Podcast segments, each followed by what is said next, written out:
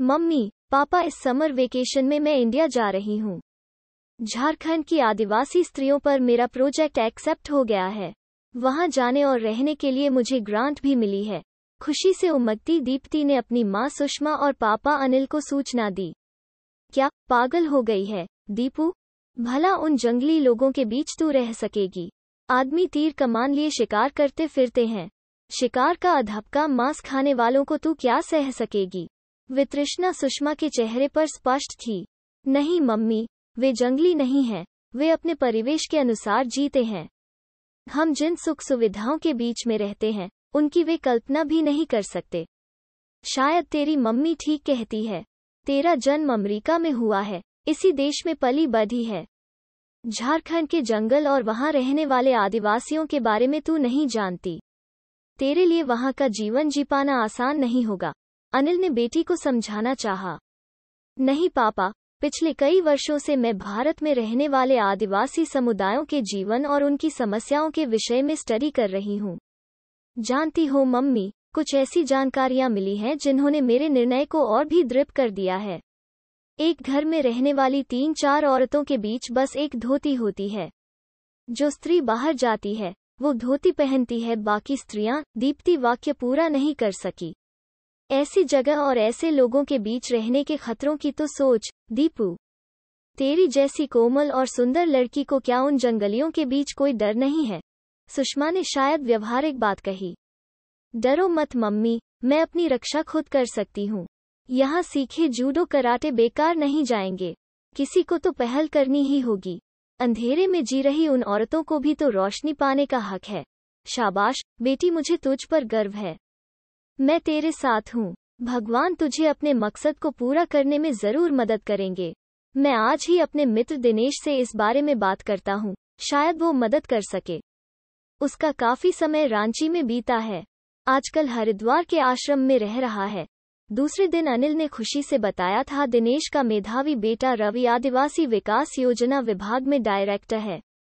दिनेश ने हमारी दीपा के लिए अपने बेटे रवि की पूरी सहायता और ज़िम्मेदारी का विश्वास दिलाया है। अब डर की कोई बात नहीं है। यू आर ग्रेट पापा। अब तो मम्मी का भी अड़ भाग जाएगा। दीप्ति बच्ची की तरह माँ से लिपट गई। दीप्ति उत्साह से भारत जाने की तैयारी में जुट गई। कई घंटों की उड़ान के बाद दीप्ति रांची पहुँची थी। रांची के छोटे से एयरपोर्ट को देखना एक अनुभव था। पापा ने कहा था, एयरपोर्ट पर उसे रिसीव करने रवि पहुंचेगा। चारों ओर नज़र दौड़ाने पर भी रवि जैसा कोई व्यक्ति नज़र नहीं आया। तभी एक वर्दीधारी ड्राइवर हाथ में उसके नाम का प्लेकार्ड लिए दिखाई दिया। आप शायद मुझे लेने आए हैं। मैं ही दीप्ति वर्मा हूँ। जी हाँ रवि साहब बाहर कार में हैं। आइए। दीप्ति का मन खिन हो गया। हज़ारों मील दूर से आने वाली दीप्ति को रिसीव करने एक ड्राइवर को भेज दिया। मम्मी से भारत में अतिथि सत्कार की बड़ी बड़ी बातें सुनी थी। नमूना आज देख लिया। अपने को क्या समझते हैं ये रवि कुमार? अगर उसे अपने ठहरने की जगह पता होती तो टैक्सी से चली जाती। कार में बैठा सुदर्शन युवक हाथ में पकड़ी किताब के पृष्ठों में खोया हुआ था। दीप्ति के आने का उसे भान भी नहीं हुआ। नमस्ते, मैं दीप्ति वर्मा। अगर गलती नहीं कर रही हूँ तो आप ही रवि कुमार हैं। दीप्ति की मीठी आवाज़ पर रवि ने किताब से निगाह हटाकर दीप्ति को देखा था। सलवार सूट में दीप्ति बहुत प्यारी लग रही थी। गुलाबी रंग का सूट उसकी गुलाबी रंगत से होड़ ले रहा था। चेहरे पर थकान की जगह उत्साह की चमक थी। विश्वास नहीं होता आप सीधे अमेरिका से आ रही हैं। हेलो हाय की जगह नमस्ते। वैसे आपने ठीक पहचाना। मैं रवि ही हूँ। शब्दों का तीखापन दीप्ति को चिढ़ा गया। एक्सक्यूज मी मिस्टर कुमार नमस्ते की जगह हेलो कहने से क्या कोई अमरीकी हो जाएगा? शायद आप भूल रहे हैं। मैं एक भारतीय माँ बाप की बेटी हूँ। भारतीय संस्कृति में आतिथ्य सत्कार के विषय में भी अच्छी जानकारी है। अनजाने ही दीप्ति का आक्रोश उभर ही आया। उसके अभिवादन के जवाब में व्यंग्य क्या यही सभ्यता है? हरी काका, चलिए। फ़्लाइट लेट आई। बहुत टाइम वेस्ट हो गया। दीप्ति की बात को अनसुना कर रवि ने ड्राइवर को निर्देश दिए थे। उसे फिर किताब में आँखें गढ़ाते देख दीप्ति चिढ़ गई। इसी रूखे इंसान के हाथ उसकी ज़िम्मेदारी देने में पापा कितनी बड़ी गलती कर गए। खैर, उसे इस रवि नाम के इंसान से क्या लेना देना है? कर्टसी नाम की चीज़ तो जानता ही नहीं। कम से कम झूठ को ही सही एक बार पूछ तो लेता कि उसे यहाँ पहुँचने में तकलीफ़ तो नहीं हुई। माफ़ कीजिए, आपको डिस्टर्ब कर रही हूँ। आप कोई ज़रूरी बुक पढ़ रहे हैं। मैं जानना चाहती हूँ मेरे रहने की व्यवस्था कहाँ की गई है। जिस काम के लिए आप यहाँ आए हैं उसे पूरा करने के लिए शहर में किसी बंगले की व्यवस्था तो की नहीं जा सकती। शहर से दूर वनांचल में मेरे घर के पास एक कॉटेज बनाया जा रहा है। आज आप मेरे साथ रहेंगी। कल तक आपका कॉटेज तैयार हो जाएगा। अगर कॉटेज में सोने भर की व्यवस्था है तो मैं मैनेज कर लूँगी।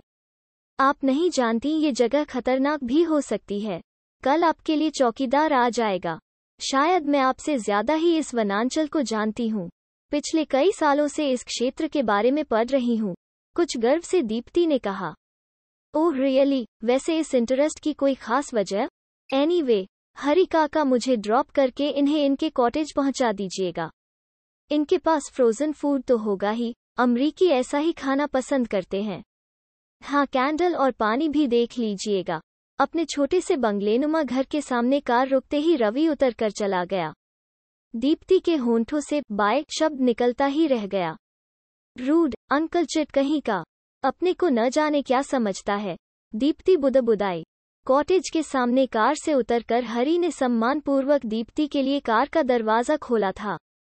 टॉर्च की रोशनी में बिस्तर बिछा देख दीप्ति ने आश्वस्ति की सांस ली। इतनी देर बाद अब नींद उस पर हावी होने लगी थी। हरी ने जेब से माचिस निकालकर कैंडल जला दी। मेज पर बिस्लेरी की पानी की बोतलें थीं। निश्चय ही किसी जानकार की यह सूझबूझ थी। हरी ने एक ट्यूब देते हुए कहा, यह मच्छर होते हैं, इसे लगा लीजिएगा। कल कॉटेज में जाली लगा दी जाएगी।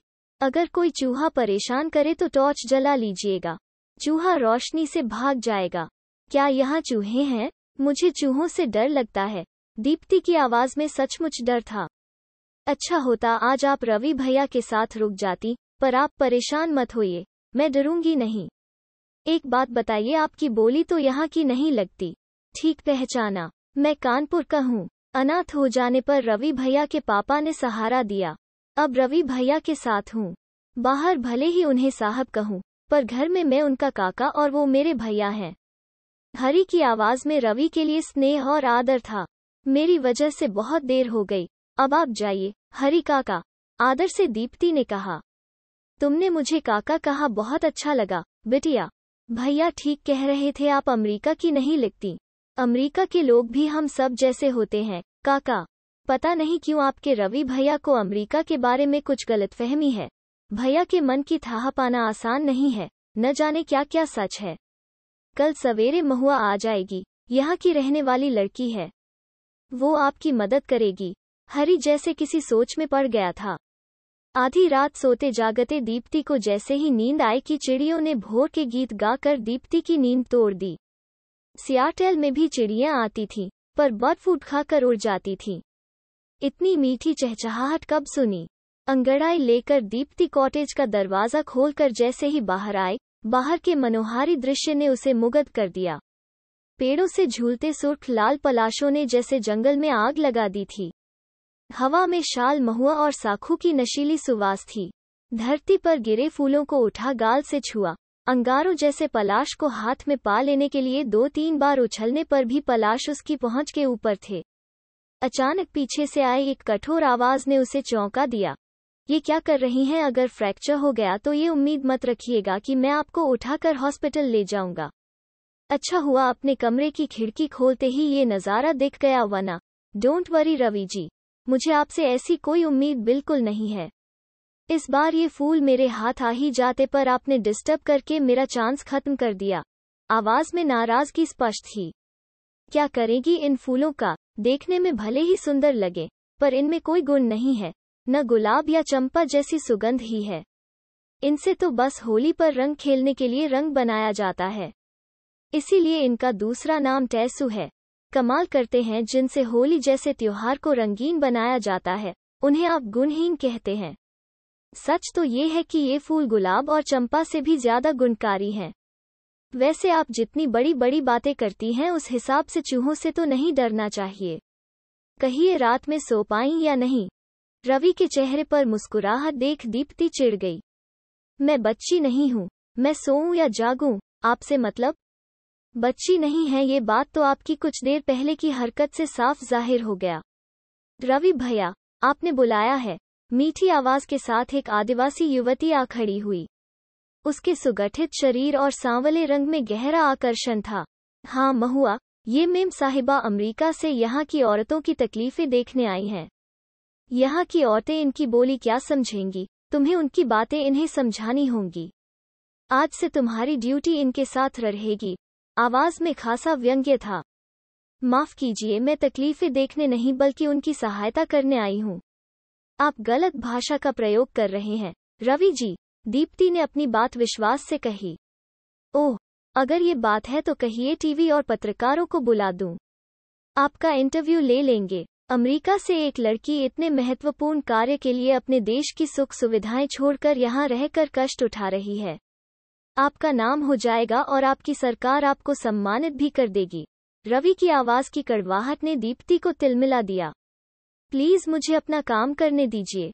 नाम के लिए काम करने के लिए हज़ारों मील से आने की ज़रूरत नहीं थी। आपको बता दूँ, पाई में ही नहीं, हर एक्टिविटी में मेरा नाम सबसे ऊपर रहता था। मैं आज और अभी से काम शुरू करने जा रही हूँ। बेकार की बातों के लिए मेरे पास समय नहीं है। तेज़ी से मुड़कर दीप्ति कॉटेज में चली गई। पीछे पीछे विस्मित महुआ भी गई। दीदी जी चाय बना दूँ? रवि भैया ने कल ही सब सामान मंगाया है। तुझे चाय बनानी आती है, महुआ। इतनी साफ़ बोली कहाँ से सीखी? दीप्ति विस्मित थी। करीब ग्यारह बरस की थी। शहर से मिशन की सिस्ट पोलियो की दवा देने आई थी। बस्ती में सुई के नाम से ही सब डरते थे। मिशन की सिस्टर की बात जब मैंने सबको समझाई तो लोग बच्चों को पोलियो दवा दिलाने को तैयार हो गए। सिस्टर मेरे काम से बहुत खुश हुई। सिस्टर के समझाने और मेरी जिद की वजह से बापू मुझे शहर भेजने को राज़ी हो गए। तुम वापस क्यों लौटी महुआ?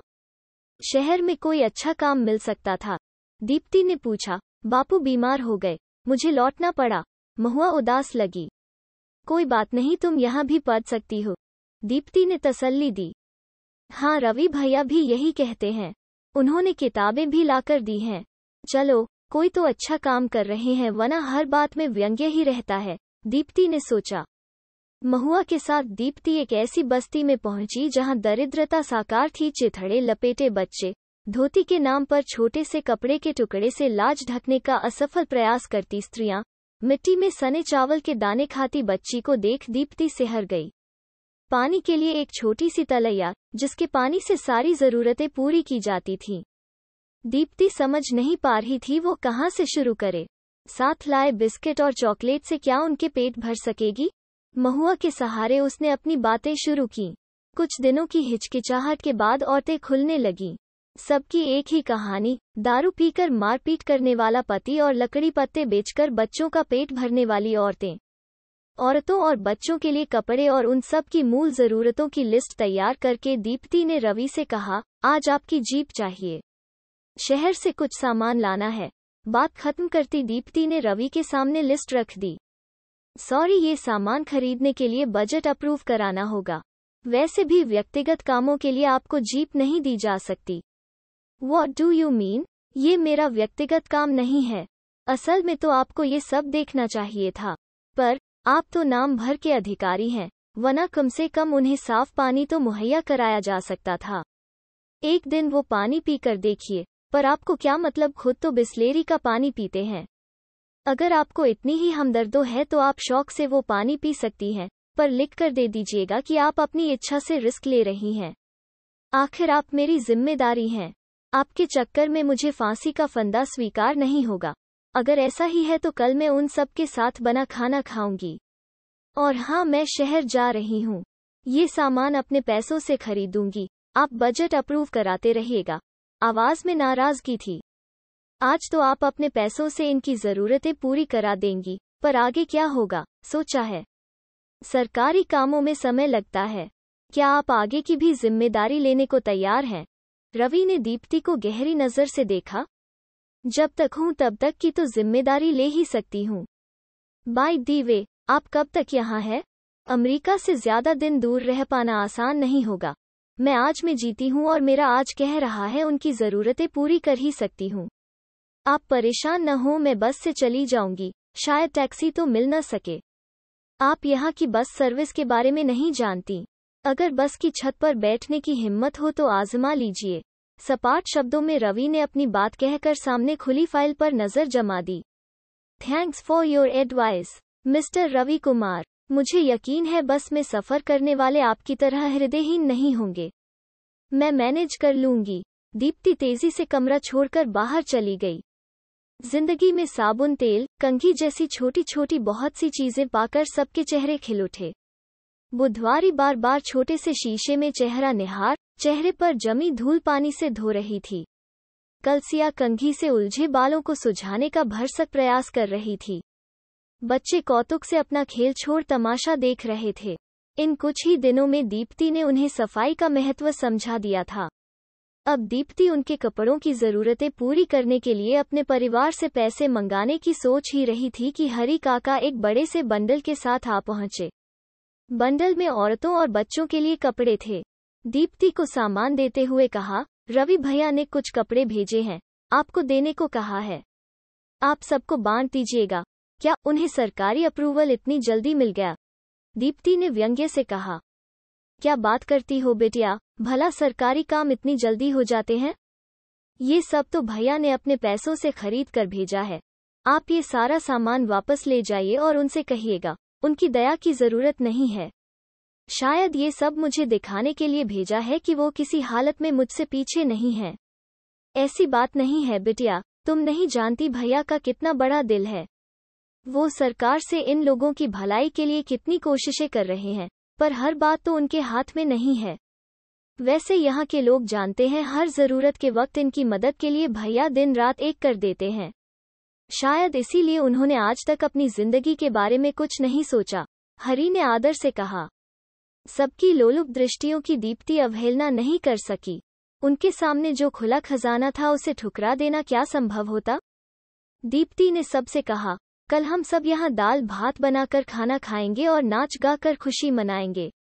आप सब बच्चों के साथ अच्छी तरह से स्नान करके नए कपड़े पहन कर आएँगी। वाह दीदी, कल तो बहुत मज़ा आएगा। हम सब खूब नाचेंगे।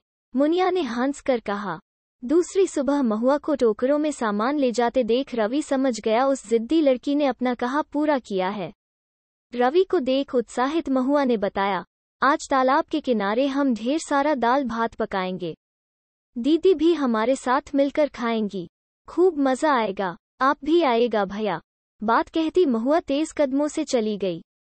तालाब के किनारे साफ़ नए कपड़े पहने बच्चों और औरतों की भीड़ थी। सबके चेहरों पर खुशी थी।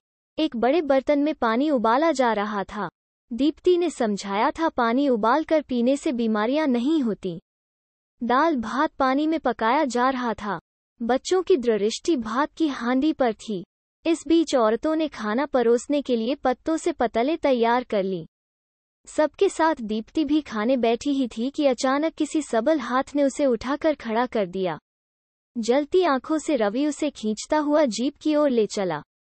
दीप्ति का हाथ छुड़ाने का प्रयास व्यर्थ गया। महुआ, तुम सबको भर पेट खिला कर आना, हम जा रहे हैं। ये क्या कर रहे हैं? मेरा हाथ छोड़ो। दीप्ति चिल्लाई। मैंने कहा था न कि अगर शहीद होने का इतना ही शौक है तो अपने देश में जाकर शहीद होना। मुझे अपने गले में फांसी का फंदा नहीं डलवाना है, समझी? मैं जीऊं या मरूं, इससे आपको क्या लेना देना है? मुझे अपने ढंग से काम क्यों नहीं करने देते? जब तक आप मेरी ज़िम्मेदारी हैं, मुझे आपको गलत काम करने से रोकने का पूरा हक है। मैं आपको अपनी ज़िम्मेदारी से बरी करती हूँ। इज़ दैट ओके उसके लिए कोर्ट से ऑर्डर लाना होगा, मिस दीप्ति वर्मा। खाने की टेबल पर दीप्ति को जबरन बैठा रवि ने हरी को पुकारा था, काका, खाना लगवा दीजिए।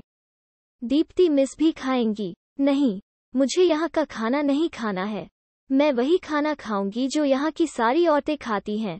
ठीक है, काका कल बाज़ार से इनके लिए मोटा चावल ले आना। इन्हें हमारा खाना पसंद नहीं है। दरवाजे पर दस्तक के साथ कुछ फाइलों के साथ एक व्यक्ति ने प्रवेश किया। रवि को अभिवादन कर उसने फाइलें रवि के सामने रख दी। सर, आपके प्रोपोजल मंत्री जी को बहुत पसंद आए हैं। हैंड पंप लगाने और कुएँ खुदवाने के तो ऑर्डर भी दे दिए हैं।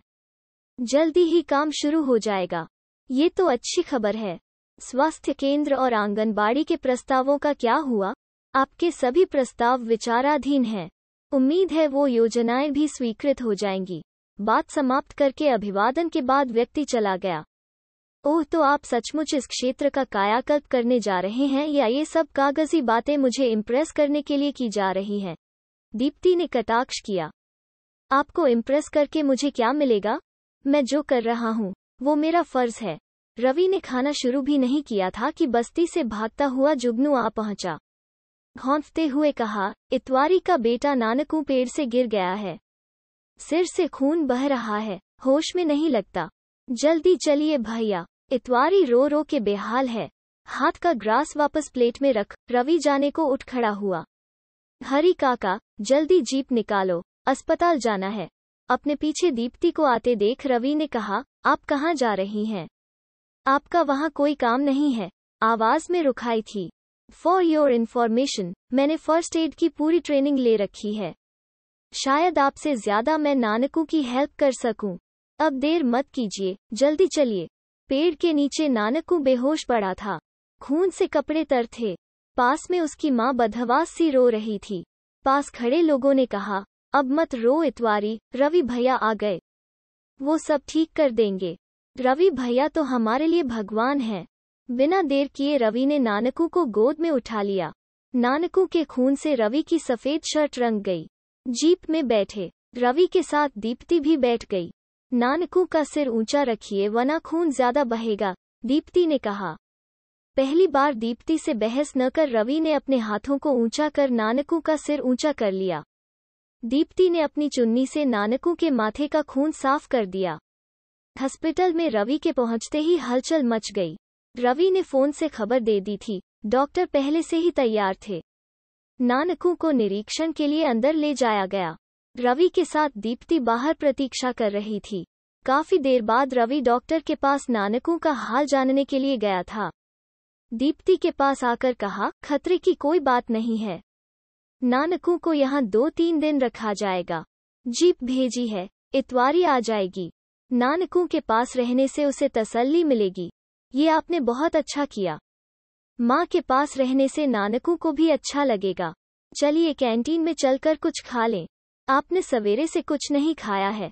आपने भी तो खाना नहीं खाया है। मेरी तो आदत है अक्सर कॉलेज में बिज़ी होने पर लंच लेना भूल जाती थी। मम्मी से डांट खानी पड़ती थी। ये बात तो मान सकता हूँ। अगर अमरीकियों की तरह से खाती रही होती तो आप अपनी साइज़ से डबल होती। रवि के चेहरे पर शरारती मुस्कान थी। अच्छा जानती हूँ। आपको अमेरिका के बारे में बहुत जानकारी है, पर अब सचमुच भूख लग रही है। आज आपकी वजह से खाना भी नसीब नहीं हुआ। दीप्ति ने शिकायत की। आपका अपराधी हूँ, सजा दे सकती हैं। जो कहे करना मंजूर है, पर पहले पेट पूजा हो जाए। वैसे आज अपनी सुंदर चुन्नी से नानकू का खून कर अपनी चुन्नी खराब कर डाली। आपकी भी तो सफ़ेद शर्ट लाल हो गई। सच कहूँ तो आपके इस रूप की मैं कल्पना भी नहीं कर सकती थी। दीप्ति ने सच्चाई से कहा। एक बात कहूँ, मैं इतना बुरा इंसान नहीं जितना आप समझती हैं, हल्की मुस्कान के साथ रवि ने कहा। हॉस्पिटल के अहाते में ही एक कैंटीन थी। कैंटीन में पहुँच, रवि ने खाने का ऑर्डर दे दिया। दीप्ति के मन में आया, रवि के बारे में उसने जो धारणा बना रखी थी, शायद वो सही नहीं थी। उसके दिल में इन आदिवासियों के प्रति दया भाव है। एक बात समझ में नहीं आती, हर बात में वो अमरीका और अमरीकियों पर व्यंग्य क्यों करता है? एक बात बताइए, ऐसा लगता है। आपको अमरीकन के प्रति कोई शिकायत है? ऐसा क्या हुआ रवि जी जिसने आपके मन में अमरीका के लिए विद्वेष पैदा कर दिया है? जिस अतीत को भुला दिया, उसे दोहरा पाना तकलीफ़ ही देगा? कभी कभी उस तकलीफ़ को किसी के साथ बांटकर मन को शांति मिलती है। प्लीज़, मुझे अपना मित्र समझकर अपना दुख दर्द बांट सके तो मन हल्का हो सकता है। शायद आप ठीक कहती हैं।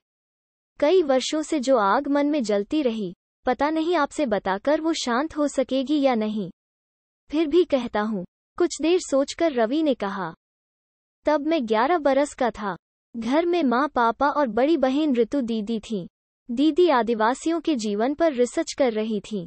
दीदी की आँखों में भविष्य के सपने जगमगाते थे। आदिवासियों के जीवन पर आधारित कुछ अनोखे चित्र लेने अमेरिका से एक फोटोग्राफर रॉबिन आया था। अमेरिका की एग्जीबिशन में वो उन तस्वीरों को सम्मिलित करना चाहता था। दीदी के गाइड ने दीदी को रॉबिन की मदद की ज़िम्मेदारी दी थी। पूरे उत्साह के साथ दीदी रॉबिन को साथ लेकर जंगल के दूरवर्ती इलाकों में भी ले जाती। उन दिनों भी ये पलाश पूरे जंगल को लाल रंग से रंगे हुए थे। रॉबिन तो उस सौंदर्य पर पागल हो उठा। दीदी से छिपा छिपा कर गरीब आदिवासी लड़कियों को पैसों का लालच देकर उनके सुगठित शरीरों की तस्वीरें उतारता गया। दीदी की भी कई तस्वीरें इन्हीं पलाश के फूलों के साथ खींची थीं। सह तो यह है दीदी के सौंदर्य से पलाश का रंग खिल उठा था। अपने खुशमिजाज स्वभाव के कारण रॉबिन पूरे परिवार का स्नेह पात्र बन गया था। उसके साथ दीदी को कहीं भी भेजने में किसी को कोई आपत्ति कैसे होती? रॉबिन के साथ जैसे कोई और ही दीदी होती। जीवन से भरपूर, सपनों में खोई, अचानक रवि चुप हो गया। मानो कहीं और खो गया था। फिर क्या हुआ? आप चुप क्यों हो गए? दीप्ति जानने को उतावली हो उठी। रॉबिन ने अपने खींचे कुछ फोटोग्राफ्स अमेरिका भेजे थे। उन फोटोग्राफ्स के आधार पर रॉबिन को अमेरिका से फोटोग्राफी की एग्जीबिशन में भाग लेने को बुलाया गया था। रॉबिन की खुशी का ठिकाना न था। अगर उस एग्जीबिशन में उसके फोटोग्राफ्स पसंद किए गए तो वो आकाशीय ऊंचाइयाँ छू सकेगा। दीदी को उदास देख प्यार से तसल्ली दी थी, बस कुछ ही महीनों की तो बात है।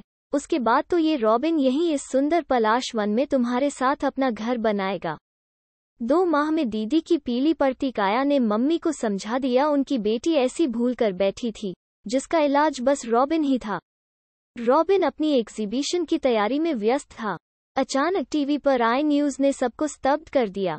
समाचार में रॉबिन को वर्ष का सर्वश्रेष्ठ फोटोग्राफर घोषित किया गया था।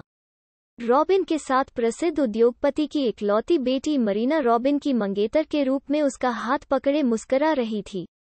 टीवी देखती दीदी उठकर अपने कमरे में चली गई। बंद कमरा खोलने पर दीदी का निष्प्राण शरीर ही मिला था। रॉबिन की आवाज़ रुद्ध हो गई। मैं तुम्हारा दुख समझती हूँ, रवि। रॉबिन को अमेरिका में आसानी से ढूंढा जा सकता था।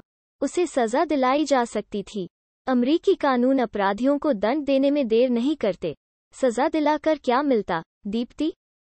हमारे पास क्या सबूत था? बड़ी मुश्किल से दीदी की जिस मौत को बदनामी से बचाया गया था, वो जग ज़ाहिर न हो जाती, उदास रवि ने कहा।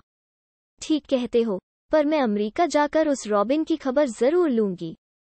अब मैं अमेरिका और अमरीकियों के प्रति तुम्हारी नफरत की वजह समझ सकती हूँ। शायद उत्तेजना या क्रोध की वजह से दीप्ति का गोरा चेहरा बीर बहुटी बन गया। तुम्हारे प्रति मैं शायद ज़्यादा ही कठोर था। मुझे माफ़ कर सकोगी, दीप्ति। आई एम सॉरी अब हम दोनों दोस्त हैं। हमारे बीच सॉरी या थैंक्स या ऐसी ही कोई औपचारिकता नहीं चलेगी। रवि। मैंने भी तो तुम्हें बहुत गलत समझा। तुम्हारे प्रोपोजल्स को दिखावा कहा। मुझे माफ़ कर सकोगे। थैंक्स, दीप्ति। मुझे खुशी है तुमने मेरा दुख समझा।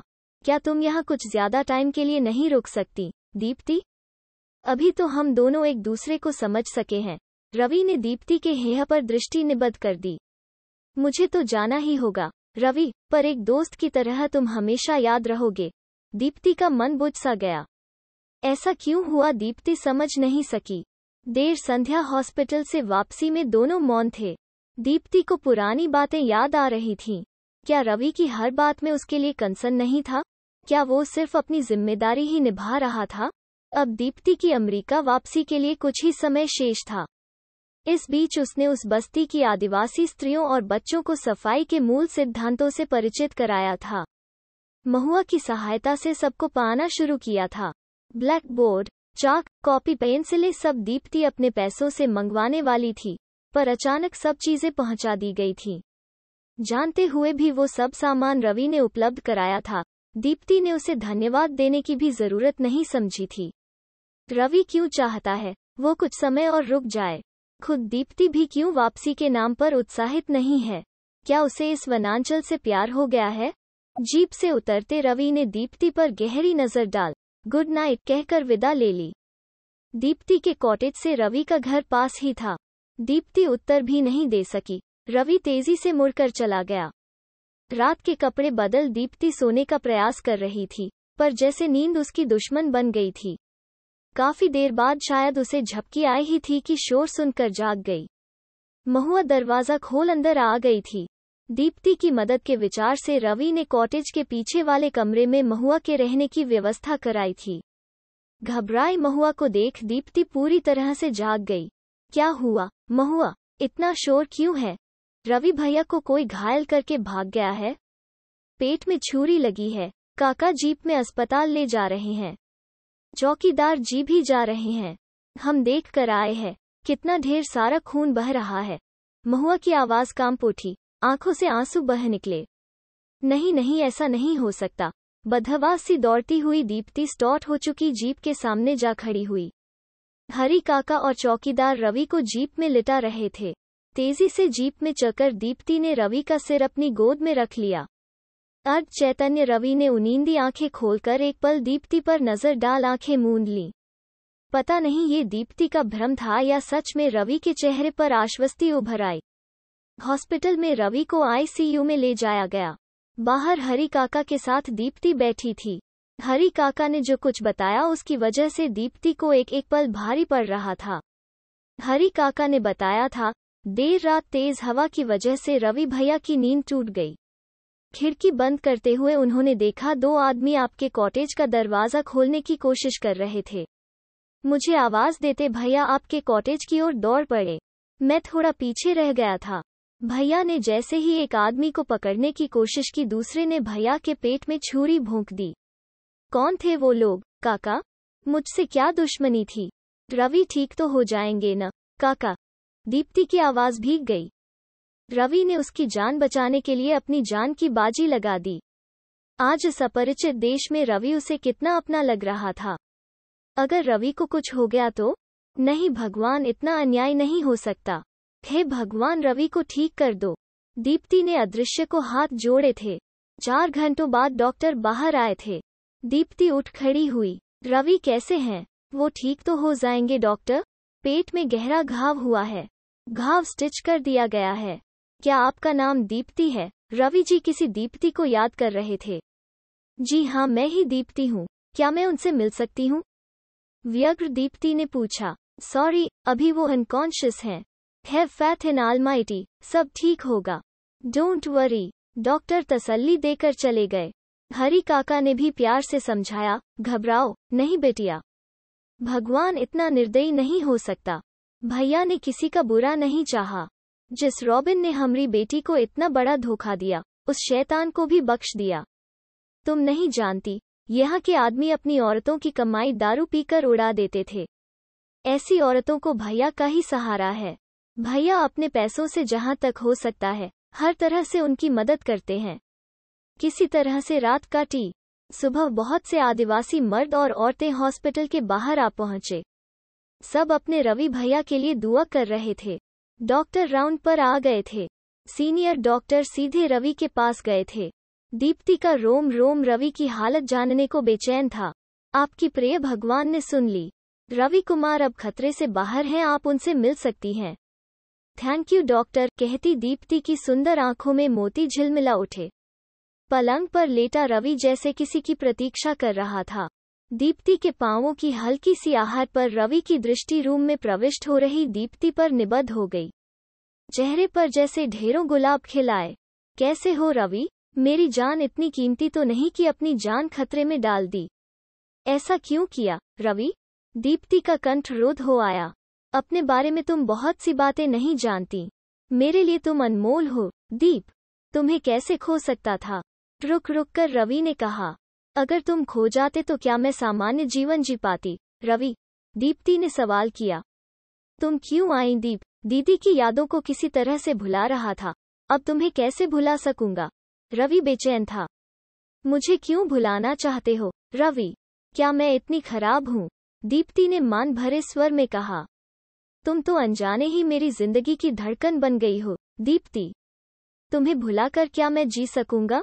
उस दिन जब तुम पलाश के फूल पाने की कोशिश कर रही थी, मैंने कहा था उन फूलों में कोई मीठी सुगंध नहीं। गुण विहीन सौंदर्य व्यर्थ होता है। मेरी बात पर तुमने जो जवाब दिया, उसने मुझे निरुत्तर कर दिया। बस मेरे मन में तुम्हें हराने की अदम्य इच्छा अंकुरित हो आई। सच तो यह है कि तुम्हें हराने के प्रयास में मैं हारता गया। तुम्हारी हर बात काटकर मैं तुम्हारे पास आता गया। अच्छा चाहत के इस नए रूप को क्या नाम दूँ? अमेरिका में प्यार करने वाले ऐसे एक, दूसरे से लड़ते नहीं। फूल देकर प्यार का इजहार करते हैं। दीप्ति ने शरारत से कहा, मुझे स्वीकार कर लो, दीप्ति, तुम्हें प्यार के पलाशी रंगों से सराबोर कर दूँगा, ये मेरा वादा है। बोलो, मुझे छोड़कर तो नहीं जाओगी। मैं तुम्हारे बिना जी नहीं सकूँगा। दीप, रवि बेचैन हो उठा। अब आपने मेरे पास विकल्प ही क्या छोड़ा है, रवि कुमार? मेरी जान बचाने के बदले में मंजूरी तो देनी ही होगी। अब इस जीवन पर तुम्हारा ही तो अधिकार है, शोखी से दीप्ति ने कहा। हौले से दीप्ति का चेहरा हाथों में थाम, रवि ने दीप्ति के माथे पर स्नेह चुंबन अंकित कर दिया। दीप्ति का गोरा चेहरा सिंदूरी पलाशों सा दहक उठा।